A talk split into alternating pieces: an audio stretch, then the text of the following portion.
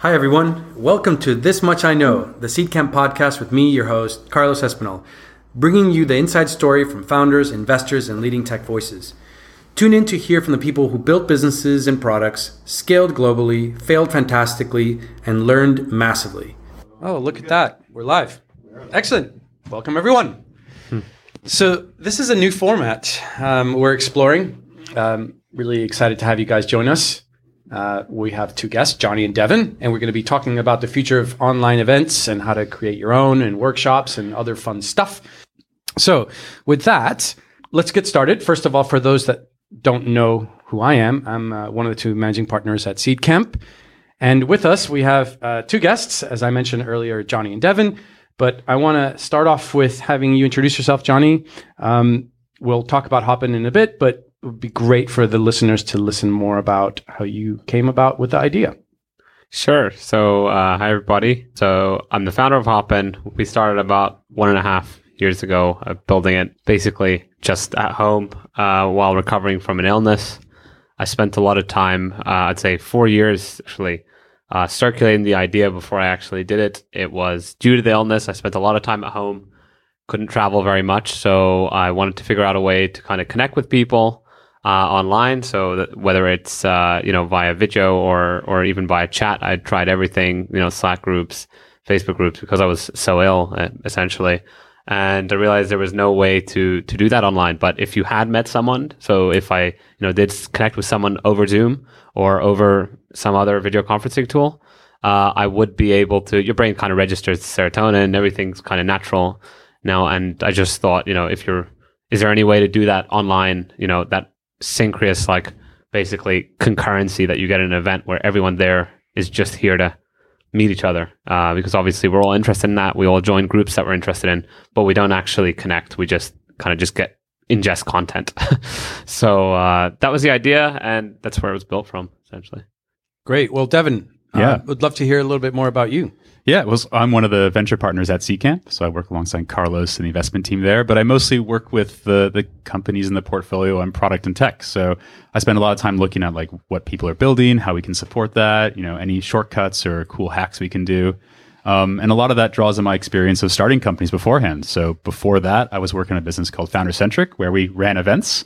So we did lots and lots of stuff in person, though we had, you know, started experimenting with online events, but failed horribly for the reasons stated by Johnny. And, and before that, I ran product at a company called Lyst, which I founded. Uh, and you know was there in the early days and left as we started to grow into our series a and before that i was one of those valley kids who wanted to build a startup and it and had a spectacular failure on my hands uh, so yeah drawing all those experiences of like building tech both from a very uh, unrealistic perspective and to a very realistic perspective that's sort of what i try to bring here. And then uh, we recently published a book called the workshop survival guide which takes a lot of those experiences of trying to teach people and then distilling our pedagogy at uh, founder centric into a guide on how you take a simple concept like oh, i want to teach someone how to make bread and turn that into an educational experience where people actually walk away actually learning something not just watching someone talk for a while Yeah. Excellent. Well, that's where we're going to cover a little later. I want to have you take some of that content from your book and then seeing how that can manifest itself in an online platform as as the future of of things start uh, becoming more and more about online events. And I think you know the time the time is very much now, Johnny. Like honestly, you couldn't have asked for a better time to have launched a company like Hopin. Um, just full disclosure, we're investors in, in Hopin. Very proud to be one of your first investors. And you know, we saw that, but we could have never expected this would have happened this this way. And maybe I know that you shared a little bit about why the background of why you started um, Hopin, but maybe you can walk us through what what is it? Like I know some people are online on the platform at the moment, but what is the objective of it? Is it just simply replace events from an analogous point of view, or is it more than that? So I'd say um, it's it's interesting. I mean, it, we, it's called an online events platform. We, that's what we call it. But essentially, what I look at as Hopin is is more of a venue. So the real question that comes with that is like, uh, what type of event are you hosting, and is it better suited for real life, or is there uh, is there some things that you could do on Hopin that you wouldn't be able to do? So let's start with unpacking Hopin. Hopin at the moment is is essentially an event builder and a venue. So imagine you have this open space. I've given you this gigantic warehouse, and some of the bo- blocks that you can play with filling in that warehouse is like, okay, you can put a stage in there. Maybe you can put an expo. Um, you can put some rooms for people to network. You can set up a schedule that's very clear. And basically, you can build these blocks together and create the event that you want. So bring that analogy and kind of bring it online. Uh, we're that virtual space where you can just add and remove things. So if you're hosting a workshop, perhaps you'd use the stage for the keynote, and then you'd use some of our meeting rooms uh, to break it down further, let's say into smaller group discussions. If you're hosting a conference, maybe you'll probably need the expo space as well because you're going to have booth providers in there. And so we try and offer that interactivity, the engagement, the networking, because those are the core problems that haven't been solved through, you know, uh, online events before. You know, right now it, they've existed for a while. Webcasts, webinars, all of those things. They're content streams as well. Uh, you know, you're streaming video, and those are important to Hopin because obviously important. Uh, like people are watching right now, the Hopin event uh, that we're using for this podcast is mainly just a stream. There's some Q and A in there, which makes it a little bit more engaging. But um, you know, the area or aspects that we love are you know our sessions area uh, because you can bring people in from the audience to ask questions almost like a q&a press conference if we were running the same th- thing um, you can do all, all sorts of stuff in regards to the actual engagement and networking. And i think that's ultimately the problem we're solving. The how do you engage and network online? As simple as that. Yeah fair enough. On that note let's look at what the future of engaging people online is. I mean let's let me, let's take it to extreme form right? Um, the extreme form of this is all the science fiction that you see, like Ready Player One, where you know we're entering entirely into the virtual space. But of course, that that's like one extreme form. Then there's just the nature of bringing people together and having them communicate. You know, there's there's some elements that are only possible to watch in person, just like here, like we can see each other's facial expressions. So, what is the future of events? You know, in light of what's going on in current events, what is the future of online events? Is it just a matter of the number of events that will blossom in uh, online versus offline? Is it just that people will have a preference, or is there still some technology that needs to be built to make it more connected in the way that you connect in person? So uh, that's a great question. So like it's a question that I'm constantly. It's like the only question I that keeps me up. what does the future of events look like? And I'd say it's it's quite it's quite it's quite an interesting one because it's like all right, let's look at the events market itself. The entire events market, I think, is like something like 1.1 trillion. If you take the mm. entire thing and then you unpack it, and you have probably musicals, festivals, like events are a lot of different things. They're not just business conferences and meetups, etc. And so, let's say business conferences, meetups, workshops, around 40 to 50 percent of that uh, percent of that market. Now, could Hopin or could what we've built today solve that issue of that 40 to 50 percent, which are business orientated or meetup orientated or whatever? I think yes. I think Probably yes, and a little bit more. I think we can provide a little bit more value than what you could do physically.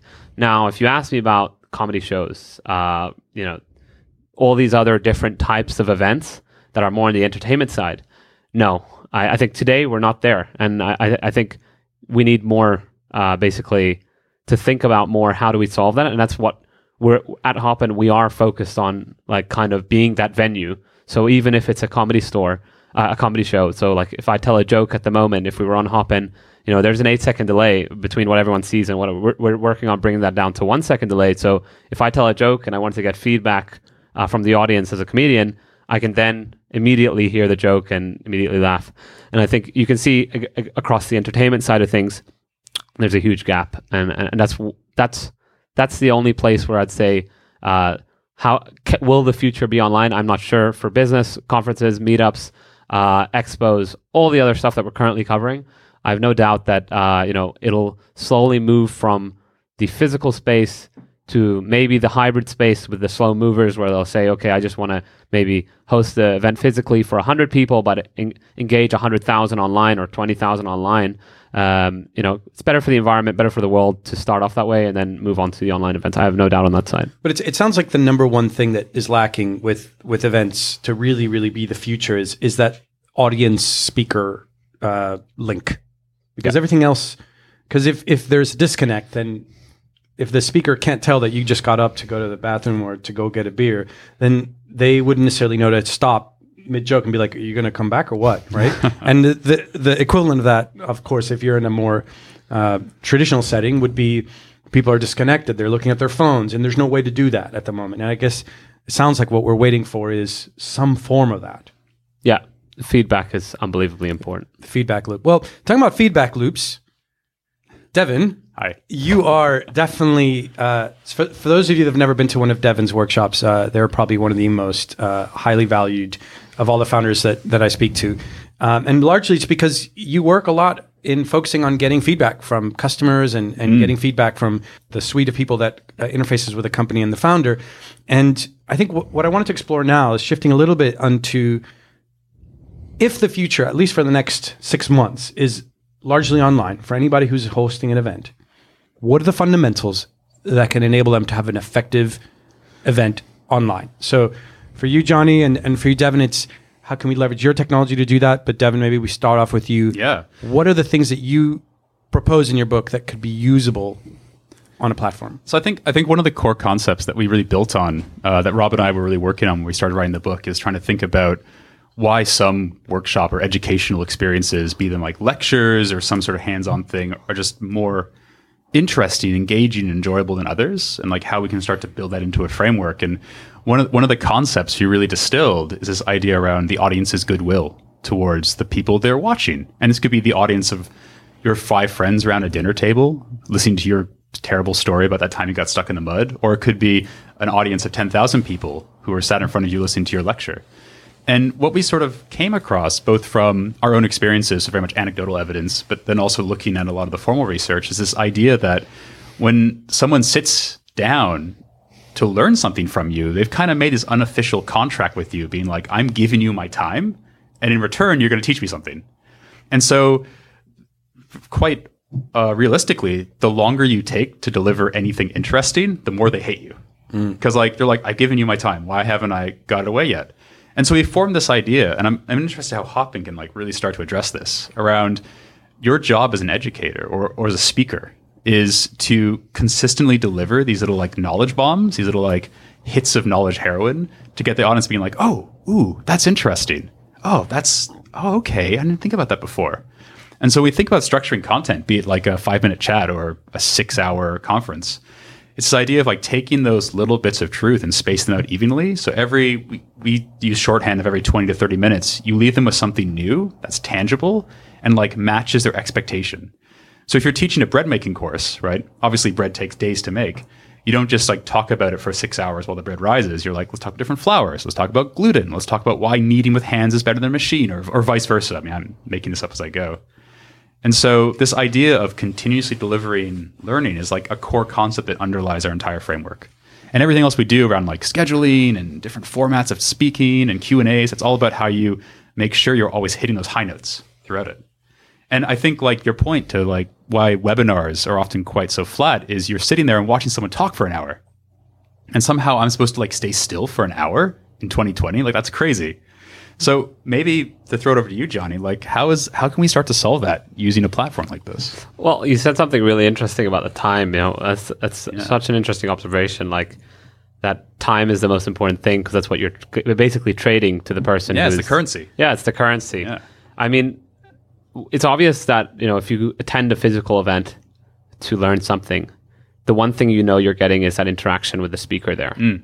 Um, and so if you attend a physical workshop, maybe it's a question that you can just randomly ask. Maybe it's the facial observations that you can make to that person while he's speaking to get him to talk a little bit uh, more about a topic because he notices you're really engaged. Yeah. And so there's some real value in there. But on the other, ti- uh, other side of it, the time it takes to attend the event is a lot longer than what you could do while you're typing emails listening to us at the moment. Yeah. Uh, you know, on this podcast, for example.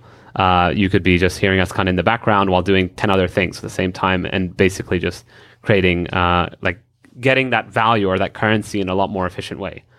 So it, that I think I think that's where the interesting thing. But coming back to what you were saying about webinars, um, I think that's the that, that's the big problem. Uh, you know, it is that audience engagement and interactivity. Like how how do you get that feedback? And that even goes back to what Carlos was saying. It's totally the feedback. If you're plugged in now, if we were plugged into the audience, so right now we can l- look at the chat and what people are asking, and I'm sure we're going to do that at some point. But um, you know, with some of our other areas, what we've focused on more is perhaps someone from the audience literally wants to come up onto this podcast, quickly jump on, ask a 10 second to 20 second question, um, and then maybe we go through a quick discussion with them, and then it goes off. That would be possible. And I think it's bring bring that interactivity to a real workshop. Like you know, you've probably experienced many workshops and how how basically you're getting like you're bouncing off each other. It's very rarely like a web like I doubt you go in there and for 45 minutes just talk at someone, Yeah. you know, directly. But Never. That's Yeah. ex- exactly what a webinar is. So, um, So, th- it, so it that's where I sounds like yeah. So it sounds like there's a both a process and a technology element to it. The process sounds like you have to train the people who are organizing these things to build in these pockets whereby the technology can then enable a conversation with the audience. So it's like a you know back to the walkie-talkie days in a way where like, Yeah. you kind of have to let go of the button to be able to hear what the other person might have a, a say on, and then having ways of accumulating that.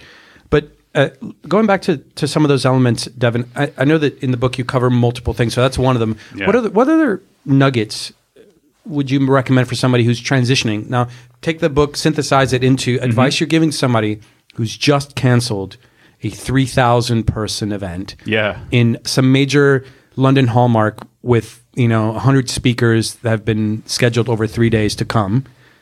What would be the top advice as they think about how to morph that onto a Hopin? Yeah, it's tricky because obviously with live events there there is some some hidden things, aspects to like in-person meetings, which as Johnny brought up earlier. So there's the whole aspect around like the chance encounters and the serendipity, which as I'm sure you can mention later on, Hopin can do. But at the end of the day, if someone's attending a business conference, like they probably have some goals in mind. And there are those who are just there for the networking, which is can't really mold the content to solve that. But for those like learning, like attending to actually learn something or to come away with like that new aha moment to drive them forward, you know, a big a big part of our framework in the workshop book is around this idea of like we don't care about how you deliver it. Is it a crazy workshop that involves Legos and spaghetti, or is it a talk? The most important thing when you drill it down is talking about the learning outcomes. Like, what are those five or six major ideas that you have to impart to sort of seal that contract? So, in the same way that like you're exchanging or your audience is exchanging time for that information, you need to design that information to be super sharp. So when you do deliver it, they're like, oh, that's unambiguous. I get it. I might disagree with it, but now I at least understand it. Or hopefully they're like, oh, wow, that's changed my life. And that's like a big fundamental that, that underruns all of the workshops we built at Founder Centric. And we often get, you know, tooting my own horn, like really good feedback for it. But one of the reasons is because is we learned from delivering very crappy version of this workshop what was most important, like refining that, like any product cycle, you iterate and refine to find those learning outcomes. And so like the advice that we designed, which is I mean, I'm pretty sure is the best way to do it, is you start with like, what are those four or five things that I need to deliver? Just a sentence. So, for example, to take the bread baking uh, example, it's like, okay, I need to show them what flour to water ratios are. I need to show them how long things need to bake in an oven. And I need to show why rising is important. Cool. As long as I walk away with those three concepts in mind, I've done my job. Now let me design the experience around it. Like way too often, people sit down and say, okay, I got six hours to fill. How do I fill it? Where you might have actually built a better thing if you step back, looked at those learning outcomes, and you're like, oh, there's actually only an hour and a half of content here. Cool. Everyone goes home early. We can get drunk early. Like, who cares? like, as long as they walk away faster, that's actually a better experience. So, really starting from like those first principles of what am I trying to teach and what are those big ideas? And then you can derive everything from that. Mm. Like, you're probably going to design a better workshop from scratch. Mm. It's that classic editing technique of like, you need to write 100,000 words to make a 50,000 word book. It's like that process, Mm. but just sped up. I mean, it sounds like a lot of it is rethinking things from Yeah. scratch, not just transplanting an agenda that was for a physical realm to an online realm. Yeah, I mean, pe- people look like people sort of become speakers or they become teachers by having gone through that process beforehand. So they see schedules and like hour time slots and things as like default procedure, but it's not. We don't have to do anything that way. Hmm. And if we actually flip it on its head and just say, "Oh yeah, yeah, I want to teach X," what is the most effective way to do that quickly? You'll discover you might actually do it much more faster or in a different format, or maybe you need more time than they gave you, and you can push back on that with the organizers. Hmm. Like, eh, at least you come with evidence in that case rather than just assume an hour is enough for something. Hmm. Johnny, on, on that last point, what advice would you give to somebody? Again, same scenario that I, I gave Devin, right? Somebody who's just had to cancel a three or two day event uh, with maybe 100 speakers or so and about 3,000 people signed up. Uh, and and morphing it onto an online event on on Hopin, for example. What what advice would you give them?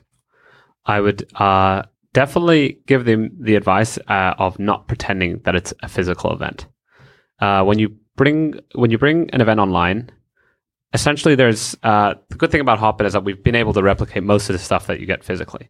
Uh, let's say there's a 10% that you can't, but there's also 10% that's better online. And so if you completely recreate the event almost exactly like you did physically, well, a room is only limited by its size, but online, a Hopin session is unlimited. So you can have unlimited amount of people in that session. Uh, so, for example, what we noticed with a lot of the event organizers coming to us now is like, yeah, we have 200 people, but it's a really important event and we wanted to get it out. But basically, there's only 200 people that we could have fit into the space that we had.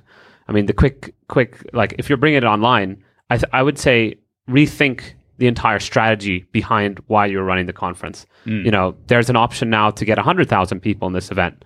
Uh, no worries. And at the same time with the sessions, it's like, um, if if you ha- were going to have some more private panels because you needed to run th- six things concurrently, for example, yeah, then perhaps uh, now you can do that online rather than having one after the after after the other after the other and wasting you know over three days when you can get all this content out and get people to choose the content they want to hear at the stage, uh, or sorry, in the in the in event at the same time.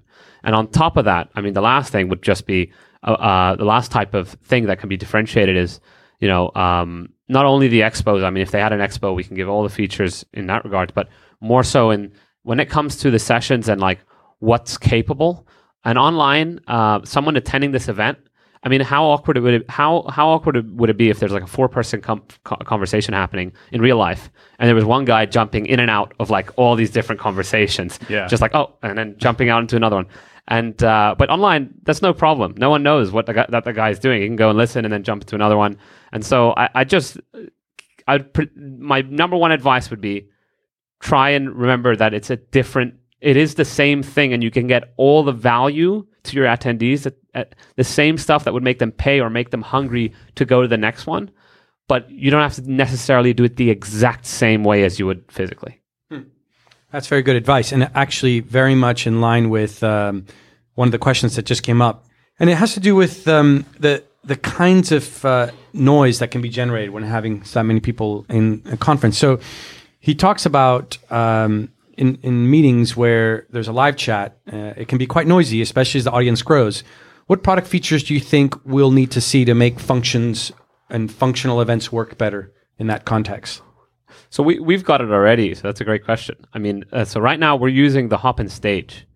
Uh, the Hopin stage is made for keynotes. It's made for everybody to be looking at what we're doing, and it's meant to be very webinary. Let's just say uh, you, you, can't just uh, you can't basically have uh, a large. I mean, we're adding some features to give, uh, like I mentioned, that feedback loop, the audience feature. But um, you would use the sessions feature in Hopin because in each session in Hopin, it has its own private chat. So even though there's 100,000 people attending the event, for example, and when you attend a 100,000 person event, what you usually see is the chat just kind of looks like a lottery machine, like uh, or, or, the casino thing when you push the thing. But um, uh, what you can do in Hopin, I mean, you'd set up different sessions, so there would you would split people out into these different groups where they have more selective and private chats so that it can be more valuable to them. Uh, complete tangential to the question uh, that that he asked, but maybe just out of curiosity. You know how, like in an event, there's a lot of social pressure for you not to speak up if you're saying something that's not relevant or dumb. And furthermore, if you're continuing after you've asked one question with another question, another question, another, people are like, "Hey, man, sit down," and then they might even take the microphone away from you. Whereas with chat, you can't quite do. What, what what interesting features do you think we'll have against having that kind of like, if you will, taking over the thread? Yeah, I mean, the good thing about our, our sessions in Hopin is that you can pick a moderator. And unlike in real life, where grabbing the microphone off someone is quite difficult, they can press a button and kick the person out. All right, totalitarian. Going nuclear. Yeah, yeah I mean, you Fair could, uh, and I mean, no one would know that. That you could just say he's disconnected. Anna Willett says, "How do you measure engagement with online events? What metrics should we be tracking?" Oh man, this is interesting because maybe, maybe I'll turn this into a small question for you, Johnny, which is like one, one one of the things we got a lot of feedback when we were proofreading the book is like, how do you know if you did well? Like as as the speaker, educator, like how do you know if you did well? And and our answer is good for in person, but it kind of falls flat in a virtual space. Our answer in person is like when you're physically with people in a room, it becomes very obvious if they're disinterested, you know, they become unattached to the content, start checking their phones. Maybe some people actually leave, which has happened to me before. Um, and so you can get a really good pulse of the room very quickly on like whether like you need to speed up, skips over something, maybe remix your content, maybe just say, you know what, guys, this doesn't seem to be hitting anyone. I'm done. Go have lunch. Let's pick up after the fact. How how can we do that in a virtual context? Because yeah, that's new to me. I would say just like uh, it's. It, I mean, the three things that would be important online that we are trying to help organizers set up in their events. One is what were the most what where when were people most engaged? Was it when they were streaming? At what time?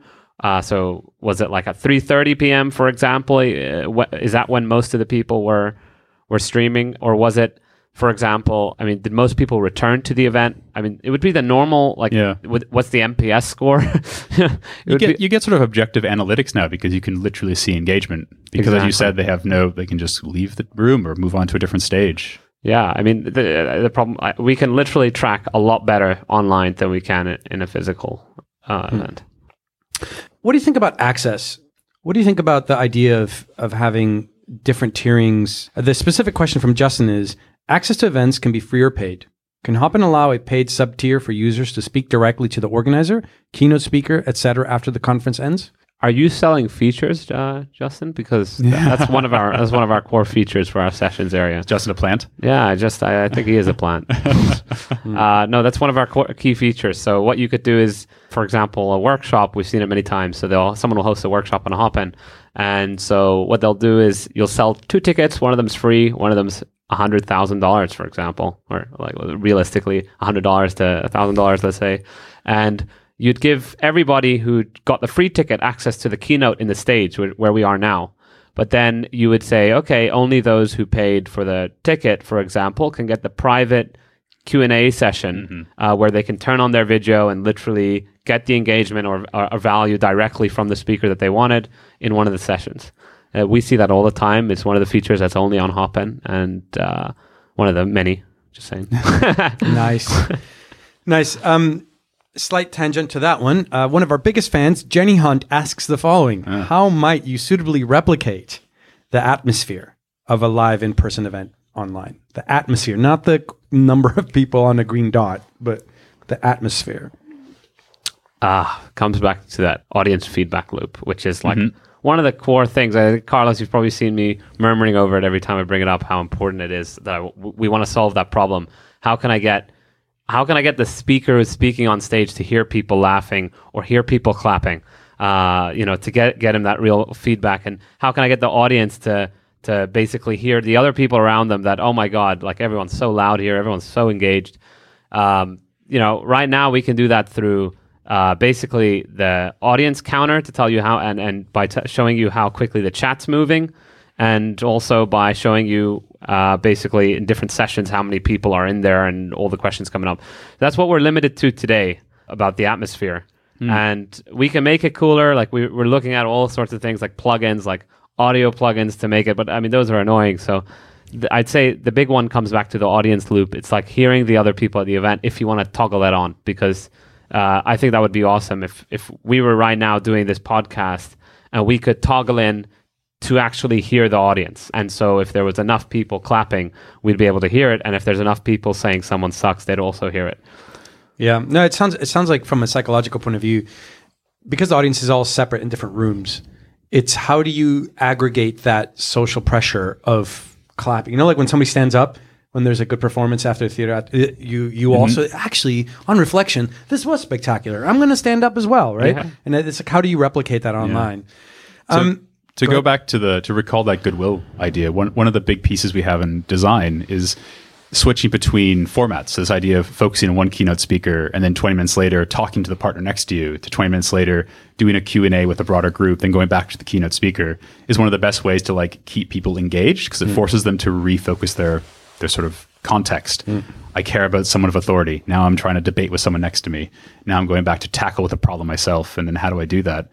I think like I this is not really drawing to an answer, but like trying to recreate that in a virtual aspect of context switching is one of the best ways to keep people engaged Hmm. because you force them to rethink the situation they're in. Yeah, no, fair enough. Yeah. All right, so uh, we have a couple of like all the questions are coming in now. This Yeah. is coming in. This is great. So Demetrius asks, since we're talking about engagement, how about planning to work around sponsor engagement needs, brand, product placement, etc. So basically focusing from the sponsor's point of view, other than just having like the banner sponsored. Absolutely. So basically, what we see right now, because that's the question we get from a lot of these conferences. I mean, the first thing they ask about is their sponsors. So just you have the banner and you have all that sort of stuff. Now, I'd ask you, you know, there's three different areas with Hopin. So let's say there's the expo area, which is what's uh, special about Hopin, let's say for conferences and fairs. Is that the expo area isn't just a static image of your sponsors. You can click in, there could be a live sales rep who's on video that you can then engage with, turn on your video, get a demo, get questions live inside the booth. That's something only on Hopin. Now, taking that one step further, and let's say you had gold, silver, and platinum sponsors, which is an example that we have received. So I would, I, I, what I say is, I mean, the same thing that when we, when we're doing demos, we say basically, you know, for all your let's say lower tier, maybe give them all a booth. Give every single one of them a booth. Anyone who's paid over X amount of money to you. Uh, give the, give each sponsor a booth where they can have a live sales rep, or they can put a product video where attendees can basically click register and uh, give them you know exactly what they need, which is those registrations, and tell them how many people were in their booth and how and how many people engaged. So they get that sales rep. But let's say if they're if they bought one step higher than that, you could give them a panel in the sessions area. So you could say, hey, we're going to also give you uh, someone from your team or can speak in one of our you know side panels or whatever at your conference. And if they're a gold sponsor, I mean, you can see where this is going. I'm going to say, you know, keynote, one of the keynote talks, uh, put them in the panel. So right now, where we are in the stage, where it's like one to everybody, maybe that's a good idea. And I think that's actually quite similar to how it runs at a conference. Yeah. Uh, the only difference is they can give like a bigger space, they can say, or something like that. But for for the most part, I think it's almost the exact same. Well, um, one of the things that we wanted to make sure was that we ended it with a view that people can continue the dialogue. So, one of the great things that this format allows us to do is continue that dialogue. A lot of the questions that are coming in right now are ones that I think are probably easy to, to answer in terms of how to best optimize. Um, what's the best way for people to get reach, reach out to you, especially anybody who's thinking about building uh, an event online? I'm like going through my mind. I'm like, if this is a recorded podcast, should I mention my email online? Send Yeah. it to hopin.to. Yeah. yeah, send them to team at hopin.to. I would, I would, honestly, I would say uh, my own email, but I'm just, I, I you're just, gonna get flooded. Yeah. I saw your calendar. Yeah, you're you're flooded. You're flooded. But um, yeah, it's it's very much of the times right now. And, Yeah. and it sounds like you your team can be very helpful in helping people think through how to organize their events. Absolutely, we're keen. Uh, if you if you also set up on uh, Hopin.to the get the early access uh, you know pop up modal that we give, we're really active with that. We send an email within like six hours, and we can at least get like especially if you're heavily affected by the coronavirus. Uh, we're pushing people right to the top of the wait list. If if especially if you basically it's not just if you wanted to host a virtual event and you have some time, but if you literally have to cancel something and are losing business, uh, we're happy to help and move it right forward.